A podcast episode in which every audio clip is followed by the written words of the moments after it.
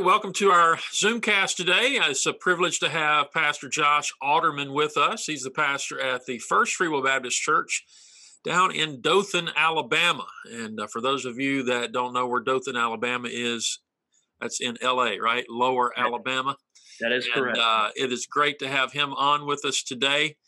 And Josh, I know you've been up to Erie a few times, and so some of our people are familiar with you and have met you, but for those of them that are not, maybe share a little bit about you and your family and the Erie connection, if you don't mind.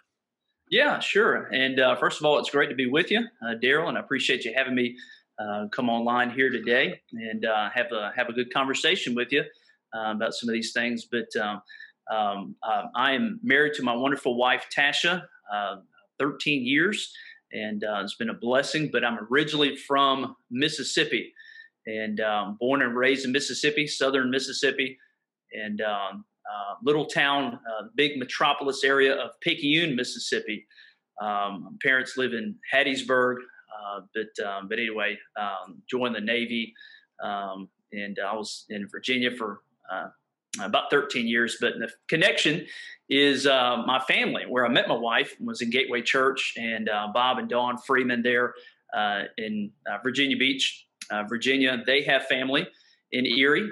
Bob, my father-in-law, his parents lived there, and all his brothers and things, they lived in Erie. So that's my connection there, all the way up to Erie. Been there a number of times, hunting and doing some outdoors things, fishing. At least we want to call it fishing. We caught a couple of years ago, but really enjoyed the city of Erie, and just family connection that way.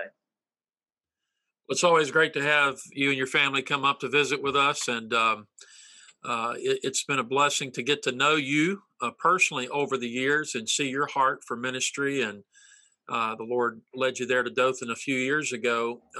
You and Tasha have 3 children, is that right? 2 boys and a girl? We do. We have 3 children, 2 boys and a little girl. Blake, he's 10, Cole, he's 8, and our little girl will be 4 in November. And so they're in school today, so we praise the Lord they're able to get back into school. But 3 precious children. That's awesome. So tell us a little bit about life growing up in Mississippi and kind of a little bit of how you came to know the Lord. Was that at a younger age or after you joined the Navy? Kind of walk us through that period of your life. Yeah, sure. Well, you know, I grew up in a Southern Baptist church, and all my life I was younger, and you know, I heard what we call the gospel message, the good news, Jesus Christ, and how we are saved from our sins and so forth. And I heard that at an early age, but I would say for me personally, it just really never settled in, never quite came to the full understanding of that until I was about 16 years old. You know, if anybody has a church background that may listen to this, you know, you kind of go through the motions and those things at an early age. Went up and talked to the preacher and those things, but you know, I never really became my own faith, if I could put in that terminology there. But when I was 16 years old, I had developed some friends. They're very faithful to the Lord. They love the Lord. And, you know, we were hanging out quite a bit, and they were really ministering to me, sharing their faith. And there was a lot that they said that I came to find out that, you know, I really began to question if I had a real faith in Jesus Christ. And long story short, there was one day particularly, I had gone through a lot in my life at that point. 16, you know, how much can you really go through? But some things that were really significant to me, and I just remember going, you know, I'm done with playing around. I'm done with playing around if I have a relationship with God. So I was in my truck, actually. I was in my truck and drove to the back of a subdivision where we live, and well, I just really began to call out to God and really began to cry, and you know, I was like, Lord, I know that I'm a sinner. I know that you died for my sin, Jesus. And I just began to confess and repent of the things that I'd done before. And I gave my life to Christ. And at that point, when I was 16, I knew beyond a shadow of a doubt that was very real. And that was an experience that you can't really explain it. It everybody, you know, if you come to Christ, probably got a little bit of a different testimony story, but I know that that the Holy Spirit of God came into me at that point, and I praise the Lord for that. But at that point, I knew that I had a real relationship with Jesus Christ. And then that kind of, you know, I was on fire for the Lord is what we would say that, you know, meaning passionately. You know, I loved the Lord. I was excited about my newfound faith. And I got into the Word of God more, you know, at that point, obviously, than ever.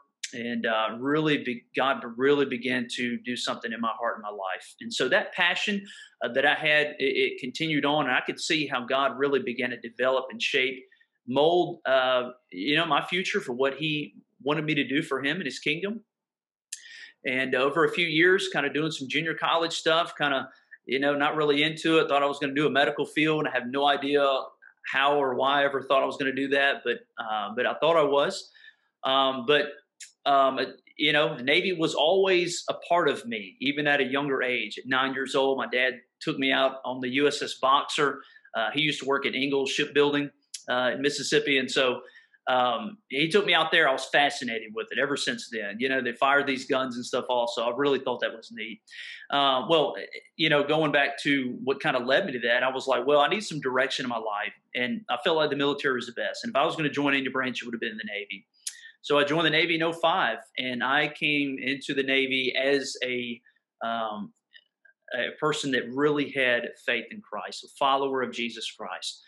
And I know that it was real, and I carried that through the military, and I can speak to that, you know, here, you know, as our discussion continues on, but how that helped and also the challenges that it presented me. But that's what kind of led me into that. Lord, through different, you know, situations, things that happened, He led me right up to the military service, and began that in June of 2005. So you go off to basic training, and did you go to Chicago? Great Lakes, Illinois. Yeah. Okay, Great Lakes, Illinois. Okay. Yeah, right there by Chicago there. And then from there, you went to Virginia Beach, or did you go, or Norfolk, or did you go somewhere else first? No, after boot camp, let's see, I went down. They flew me down to Pensacola for a couple of weeks for some training there, and then I went into the aviation field. So I was an airman, and they, once they gave me some generalized training in Pensacola, they flew me back up to Norfolk, and then that's where my duty station was going to be at for the next, well, ended up being for the entire time I was in the Navy, about 8.5 years, but flew me there, and then my ship, Theodore Roosevelt, was actually already on deployment, so when they sent me up to Norfolk, they just went ahead and flew me right over to Bahrain, across the country, and then right on to the Roosevelt. And so they were on a six-month deployment. So I was fresh in the Navy, and first thing I had to do was deal with a deployment. So, so once you get back to Norfolk, I'm assuming, and I don't know the whole story, but I'm assuming at some point you kind of started looking for a church to be able to go to. How did you get connected with Gateway? I did, yeah. And it's the way I got connected with Gateway is really a very fascinating story, and it was really a God thing. You know, again, I was saved, and on that deployment there, you know, I was anxious to get back to church, okay, where I could worship the Lord. And so I had no idea where to go. I had no idea, you know, again, the city of Norfolk, I mean, they call it the Seven Cities. I mean, it's huge. So you get there, and I don't know where to go. So I was pretty much isolated on base, you know, just kind of a Southern boy. I have no idea where I'm going, big town, big city, you know, I'm clueless. So I was actually on base, and I began to pray about where I should go to church. And I had no idea where to go, but I was actually working out on base, and they had a group of guys that were a part of a military ministry at Gateway. And so they were passing out brochures, some information about their church. And this guy handed me one and said, okay, well, I'll check it out. And that upcoming Sunday, I believe it was, I went there. And I think I took, it's crazy, I don't know if anybody takes, I don't even think Uber was out, but I took a cab or something. I can't remember how I got there, but they took me to Gateway, and went there and tried it out, enjoyed it. I really felt like the Lord wanted me to stay there. And, you know, the preaching was great. So I stayed there, and the military guys that I'd met there really, you know, helped me feel at home, I could connect with them and identify with them and those kinds of things. But once I prayed about it, I just felt like, I think that's where I need to go. But it was absolutely, amazing, the connection, because, and I can share with that, in terms of our faith, our denomination or something like that, how that, translate. But I was new into our denomination and our faith.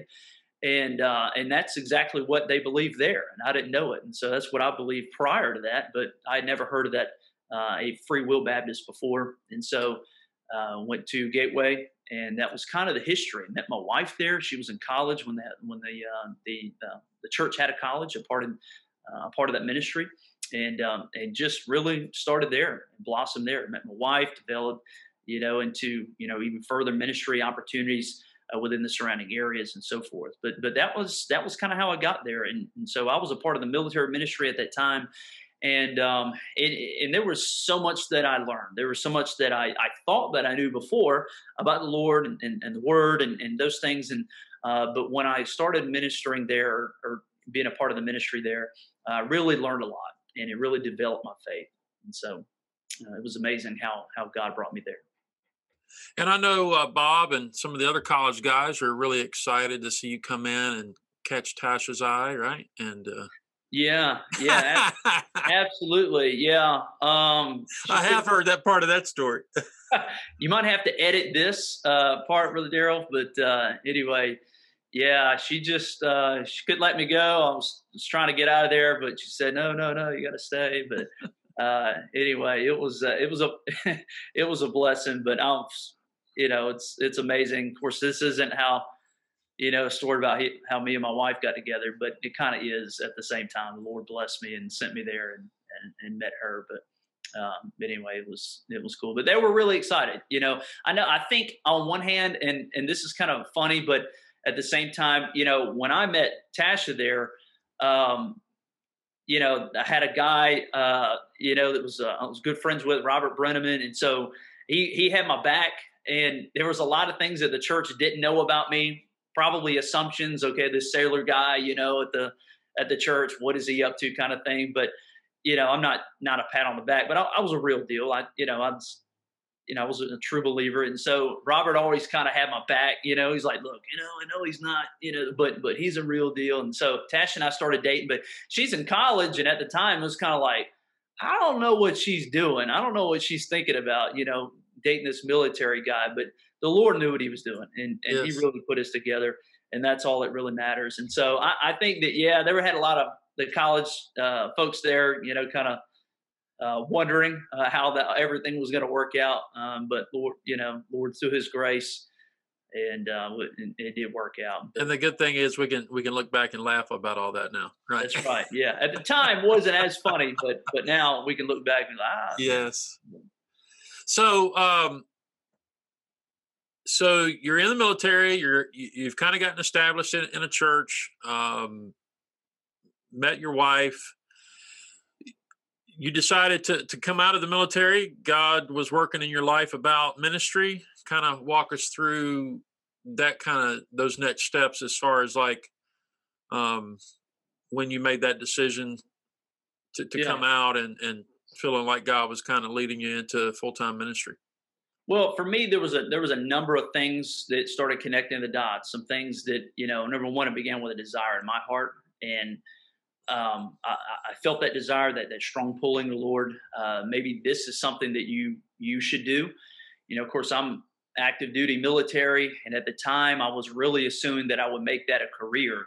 Again, I made 5 years on a Theodore Roosevelt, and then I did three years at Oceana, Virginia Beach for shore duty. But kind of in the middle of that, all those things were kind of developing. I was developing my confidence.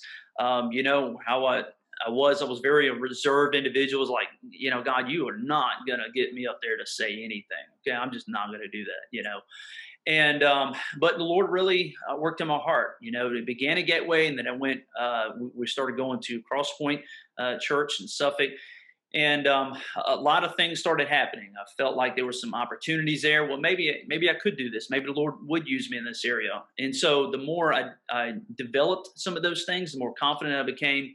But at the same time, it wasn't like, okay, I'm getting out of the military and then I'm going full-time ministry. Until probably the last year or so, year and a half in the Navy, God was really using me there in shore duty. He really used me there on the Roosevelt to minister to a lot of people. And so, you know, there was a major part of me on both sides. It was like, okay, we're starting a family. So, and this is just from my heart, I really didn't want to start a family and start going on deployments and stuff. So on one hand, that was part of it, you know, but on the other hand, I'm thinking, what else would I do? So in the middle of all that, I had an officer package in, you know, I'd submitted that and, you know, everything was good to go. Everybody's, you know, you can be a shoe-in to get in, you know, for naval officer.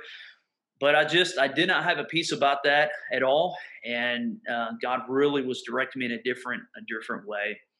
So I pulled the package. And then again, about a year and a half before my service time was up, I had a decision. I was going to re-up. I was going to go for another 4 or 5 years, or I was going to get out. And at that time, I really felt that God was using me in teaching. I mean, I started from, I'm talking like preschoolers. I taught some preschoolers at Gateway, and then in Cross Point, you know, you start teaching a little bit older kids, and then some of the youth, which was a big, you know, step. And then I was able to start teaching into, you know, some young adults, Sunday school class, but all of it started developing. All of it was a part of it. But I finally came to that point. I forgot when it was, but I was in my kitchen, and I really felt like God was saying, you need to do this. This is what I want you to do. So I surrendered. That's kind of terminology, what we would say, that God, this is your will for me. And so I surrendered that. And I remember getting on my knees in my kitchen and just being like, God, I have no idea what I'm doing. I don't know if I could even do this, but I believe that you're leading me in this. And so I did that. And, you know, got out of the service. That first year was really a year of faith. And we didn't have hardly any money. Thankfully, we saved up enough to make it through that. But some things opened up. I was on staff there at Cross Point. Some things opened up. And so pretty much the year after I got out, I was working on, you know, my undergrad at Liberty University and finished that up, bachelor's in religion there, and then started at Cross Point. And so as far as on staff, you know, I was there for almost 5 years on staff. But you know, it was all for me developing. Some people are different, you know, they feel like, okay, you know, when they're teenagers or something, okay, this is exactly what I'm going to do. But mine was not like that. It was a developing process. God had to really boost up my confidence in terms of speaking and those things. But the way that God was using me, you know, with ministering to military families really began that entire process. So let's back up for just a second. There might be some young man watching this at some point that's going through that struggle, trying to figure out, you know, what does God want me to do with my life? What about my future? And you used a word a moment ago, the word surrender. And one of the things that I've tried to encourage, you know, young people, whether it be young men or young ladies for that matter, is to surrender. You know, the idea of saying to God, my life is yours. Write the story on the pages of my life that you want to write. Yeah. So many times we have, you know, kind of things all planned out, all figured out, and God comes along and begins to stir us. What would you say to a young man or a young lady that's struggling right now with trying to figure out, you know, what does God want for my future? Because I really personally believe that God is still calling people to, you know, his service, whether it be full-time ministry or certainly we all know that we're to be disciple makers, making disciple makers, but I believe that he is still calling people to full-time ministry. What would you say to those men or women that are struggling with that right now? Yeah. Well, first of all, you know, it begins with encouragement. And any young person at that point where they're, you know, they would say, I'm confused, or they would express it like, I just really don't know what direction to go. And I would always encourage them. And this was always, even as a youth pastor, sometimes you even dealt with it, you know, from the parents, because they may not tell you as a youth pastor, but they're telling their kids, you need to be worried about making a lot of money, or you need to be worried about, you know, pursuing that way. And the first thing, again, was I would encourage them to follow the leading of the Lord and listen to the voice of God. Because obviously, as a believer, as a Christian, he's Lord, he's master, and we serve him. And whatever he wants for our lives, well, that's what we are to obey. And he has a direction, a plan, and we want to follow that plan. And I know that there's a lot of nuances to some things like that, when it comes to God's calling. But the first thing is to encourage them and for them to be excited about that. That's not something to be discouraged at all in a young person's life. And it is a big deal. It's significant. And God can and will use them in a great and mighty way. But I would encourage them in some of the practical things that you can, that I've told young people before, I tell adults today, is it does begin with a desire. You may not have it crystal clear exactly what that may look like, but it begins with a desire. It begins with people affirming some things, maybe like in my situation, developing some of that confidence. Okay, well, maybe God is leading me to that. We'll step out on faith and try in a small area and watch God work and see how that goes. But other people's affirmation, they affirm that, yes, I believe you have a gift to do something from God, those types of things. But the results from that, now I'm primarily speaking from a preacher's point of view, but there's other areas, obviously, in service. But, the results of that, is God blessing that work? When you stepped into that, you felt God leading in that. Is God blessing that? Now, again, there's a lot to be said about that. As ministers and people in ministry, we understand, that we're not results driven. We are driven by being obedient to the Lord Jesus Christ. But I believe those are some of the few keys to helping a young person understand, directing them, making a decision and being like, I believe the Lord is really leading me in that direction. But at the end of the day, it's going to come down to faith. It's going to come down to trusting Jesus Christ. And so those are just some of the few, keys there. But. And how old were you when you kind of came to that conclusion as far as like, you said you had been in the military for a while, 8 years. Yeah, I mean, so. I was really what we would, at least in our circles, Daryl, what we may call a late bloomer. I mean, I was, for all purposes, I was a young man, but I was on my own, making my own money and, had development, I've got my own family or my own house and those things. And so mine was not like I was in high school and then, went to Bible college kind of thing. That wasn't the path.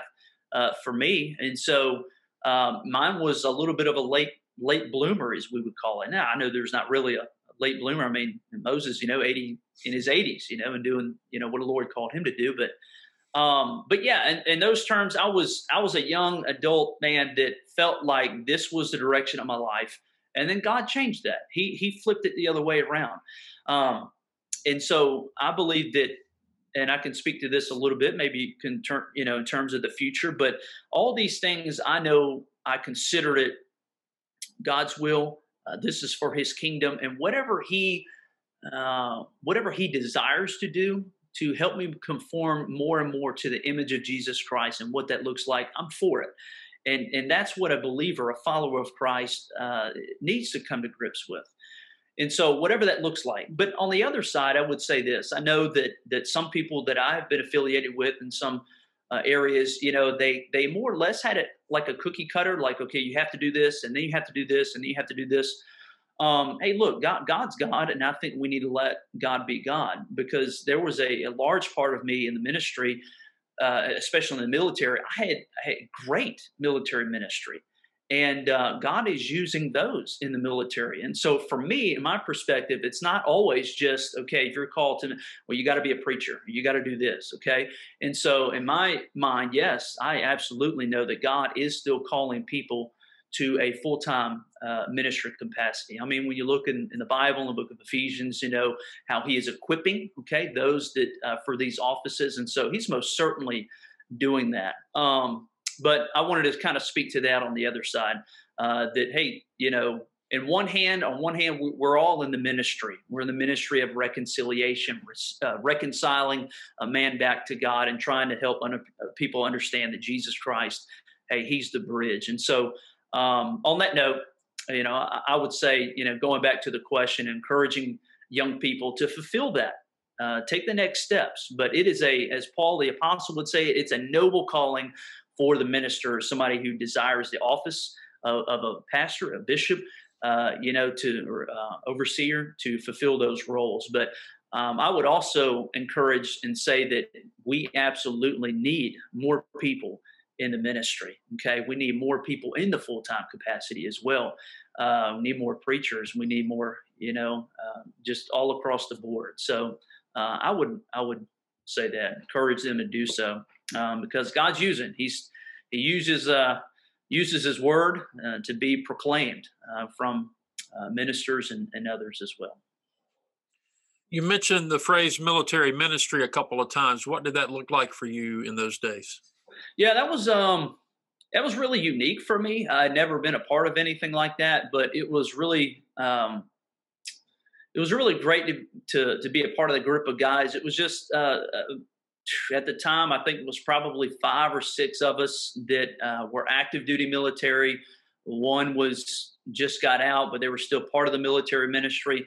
But really, it was a group of guys that identified with each other and their situations, things that we'd gone through, and so there was a connection there, and we could pull off one another, support one another, pray for each other, in more of a smaller group model, to where it was personal. It's very personal, and that's one of the things that military families, military individuals, if they come to your church, it's one of the things they're looking for. Now we could say that across the board, people are looking for community and those things. But for a military person, it was good because, and here's the key, they speak the same language as I do. In the military language, there's all kinds of things that in a civilian world, they have no idea what they're discussing. But, you're speaking the same language.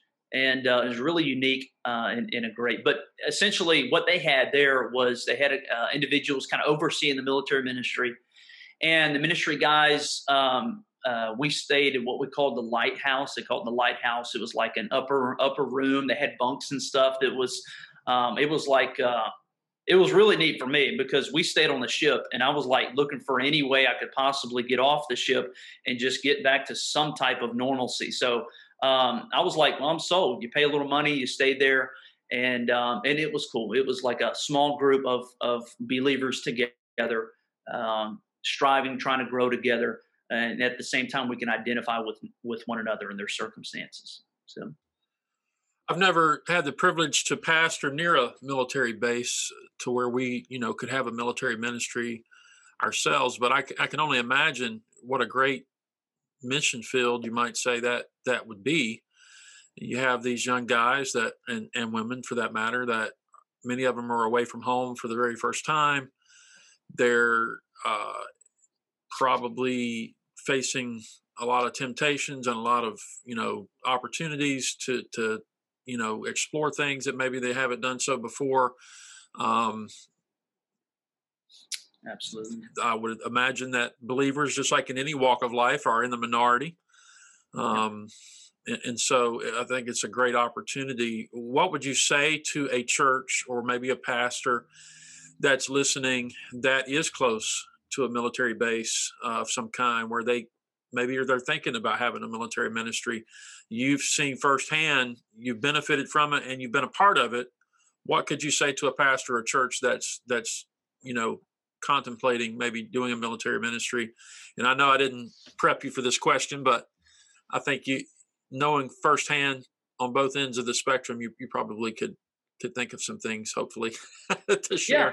No, that's fine. I was I prepped myself, Daryl, for a little bit. I was like, well, if he kind of asked me some of these things, I want to be a help. So, some of these things, I think, first of all, from a pastor's perspective, and is,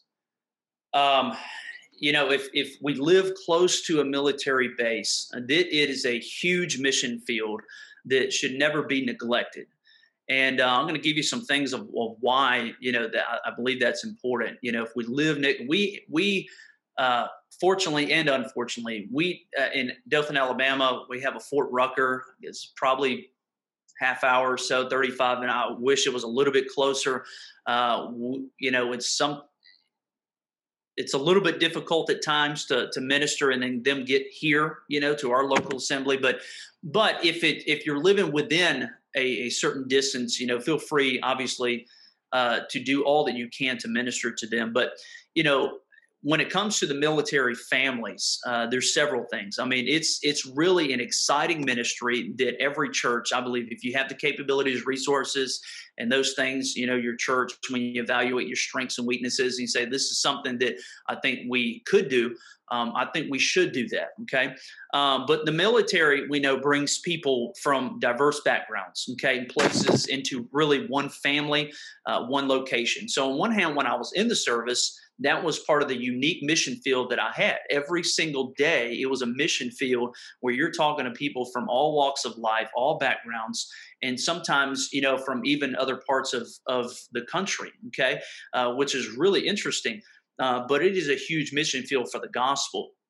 So I would say first and foremost, as a pastor, if you have somebody that's military and they are, you know, they're serving the Lord in their military service, we need to encourage them to do all that they can, because this is about kingdom work. Sometimes even as a pastor in a local church, we may just be primarily focused on the people that we know may be here for 10, 15 years or whatever the case may be. Okay, well, we know that we have them.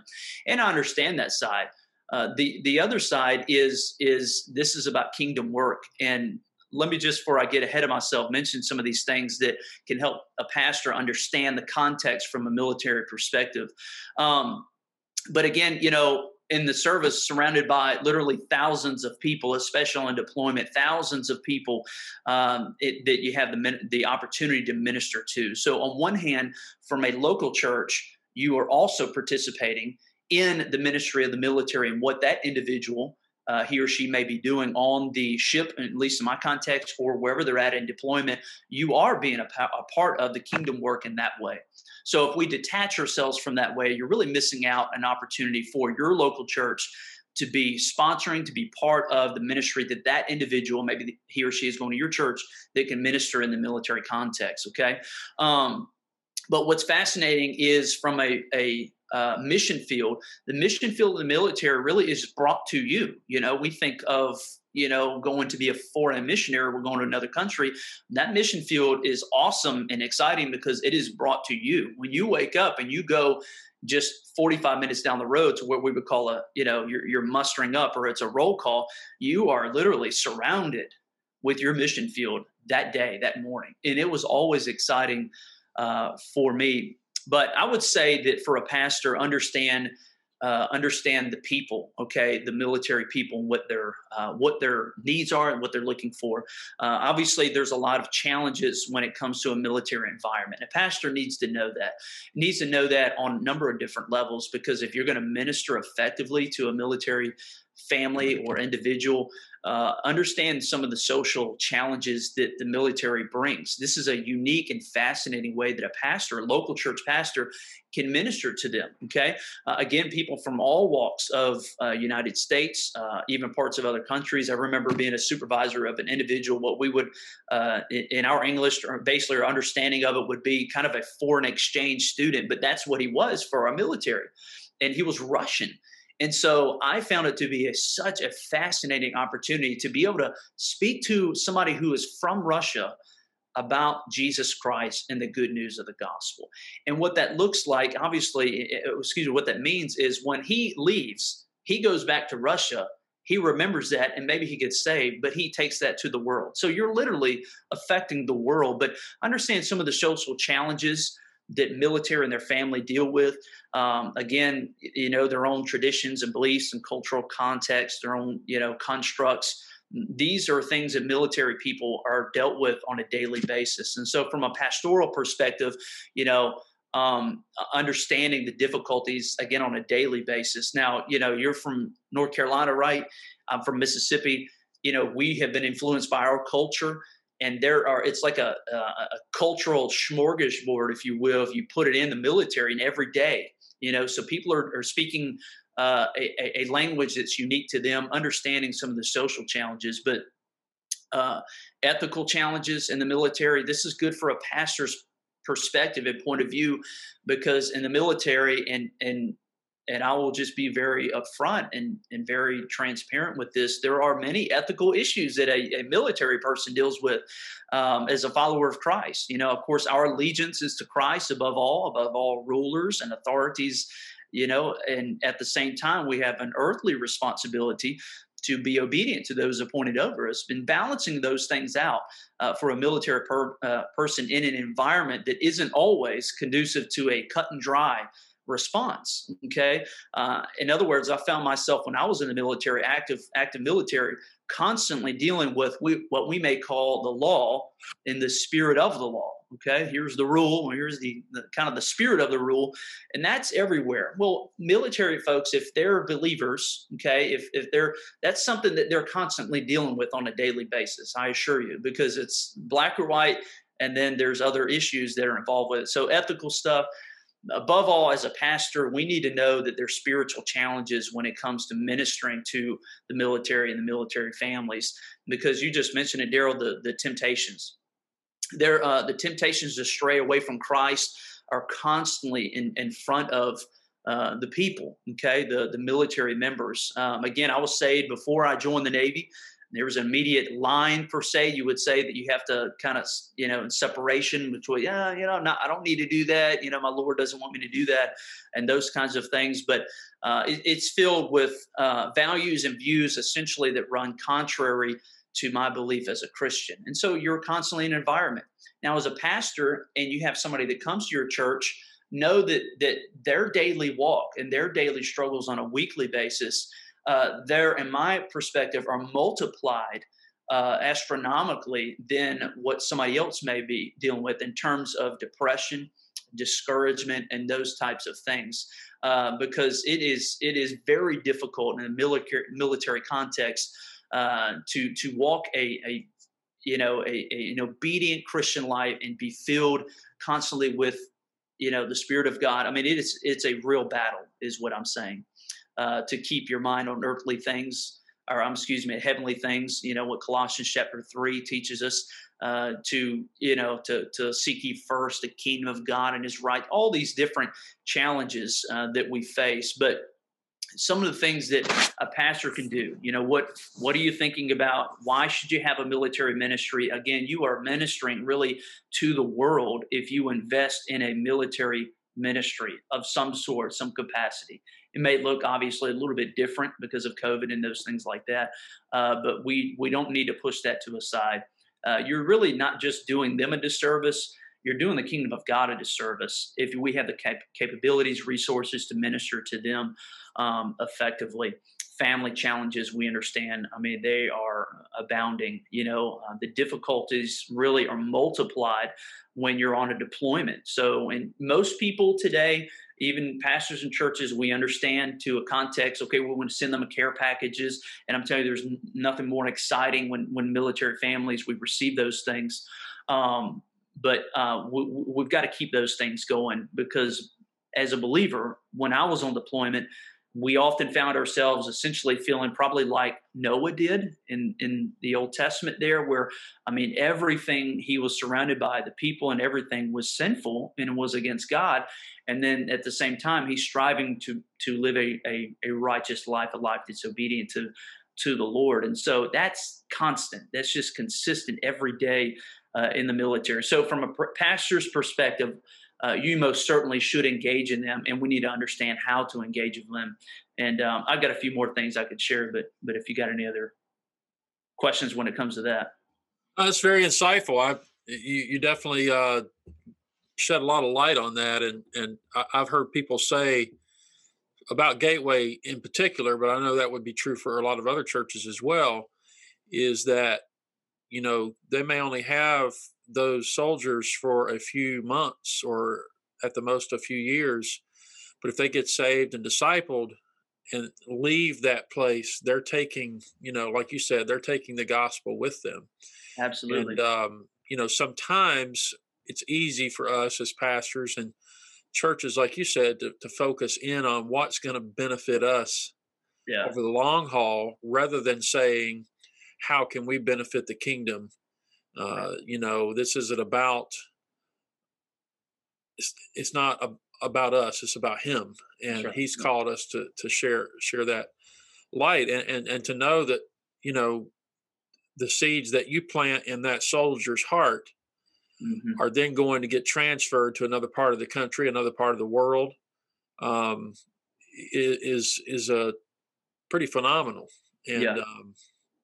Only eternity will be able to tell the story of. I know a friend of mine that recently passed away. He was in the Navy, and he was in New York City for a while, and went to the International Baptist Church there in New York City, and they had from what he told me, a pretty amazing military ministry there as well. But yeah, it's just amazing to think about that, and hopefully that can be beneficial to the people that are thinking about a military ministry. Yeah, and there's a few more things, along those lines. If we have time, the military people, just like, and you could apply these things across the board to everybody, but they are looking for community. They are looking for fellowship, like, any believer, Christian would be, but even across that, people are, because we're relational. We were created that way. Military people are looking for stability. And the reason that is obviously with so many movements that they have on a constant basis, they are looking for stability, not only location, but they're looking for stability in relationships. Military is, it was hard for me too, because I'm typically a very loyal person, and I strive to be that way. And you get to know somebody, it's hard. It's hard because, they moved to Washington or something, and you're like, will I ever see that person again? Some of the most, intimate relationships you have with, with an individual is, as far as in pouring out their heart to you, you live in close quarters and you work in close quarters. And so, after a couple of years, it's like all of a sudden that relationship is severed and you're like, ouch, and you're forced to stay in contact through social media or other ways. But military people are looking for real, authentic fellowship and communication, that it's not just superficial to where, okay, I think this person will be here for a couple of years and then they'll go on, really invest in them. And here's why, because I still get calls, messages from people that, I worked with years ago, that if they have a spiritual question, if they have any kind of question and a difficulty, something major in their life, they hit me up. And it's like, wow, that was years ago. And so that lasting impact for their heart, and for their life, it's really, number one, it's encouraging for you, to be used by the Lord, but you realize the greater impact for the kingdom of God, where they are taking that. And if they remember anybody, you just never know if they're on their deathbed, it's like if they had to call one person, who would they call that they feel like they could trust to give them real, true answers? And they're going to call you. And so if it's a pastor or a layman inside of a local church, minister with all of your heart to these individuals, even though you may feel like they may not be here very long. But they're looking for trust. It's again, one of the main reasons I believe there was a large ministry that I felt like I had in the military, but they tend to gravitate. They'll gravitate to people who, we know it's pretty basic, that can identify with them. And here's one of the keys there too, but their situations, military folks, they face a lot of trauma in their lives. Just as pastors, we deal with a lot of trauma in our local church. Military families that deal with a lot of trauma, emotional, physical, mental, all kinds of things. And the greatest thing you can do is point them to Jesus, who is the answer for these things. And if you do that, they will remember those things, but they often feel abandoned by God. They often feel like it's hard to pray. I'm just speaking from experience, obviously, and the people that I've related to in the military, they often doubt their core beliefs. They deal with a lot of anger, particularly towards God. And they often do feel alienated from church. And so as a pastor, as a minister, how you can effectively minister is to alleviate those issues is, again, to be more personal.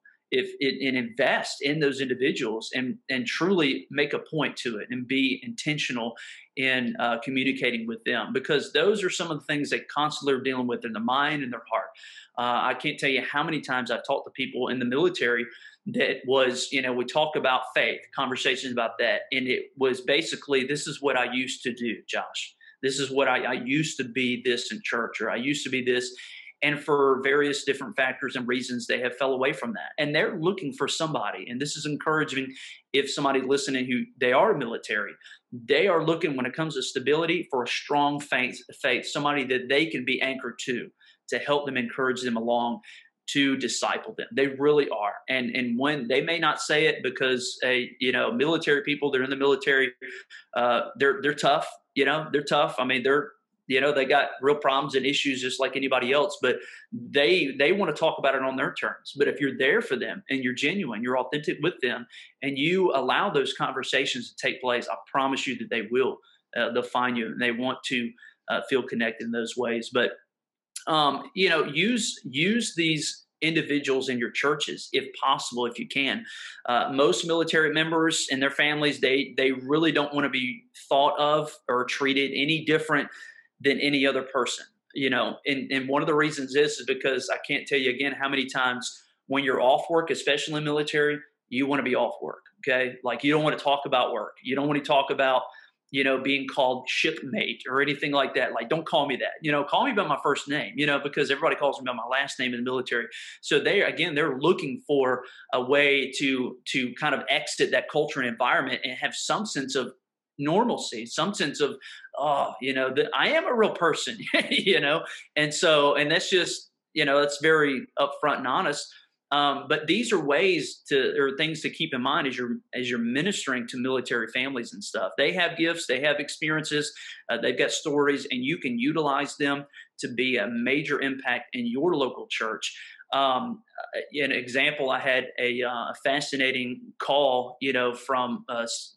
We've got several military members that have been coming here as well, but random call. He calls me looking for some help.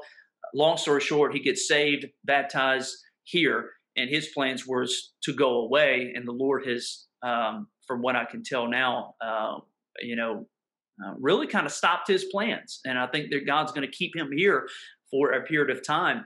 But, if you dismiss that and you say, well, you're moving or whatever, you treat them as that, you are really missing an opportunity to minister to them and be part of the discipleship in their life, whatever and how much, whatever level capacity you can be and disciple them, do that. It is, again, a part of the kingdom of God. And so we want to invest. We want to invest in the kingdom of God. But some good stuff, brother.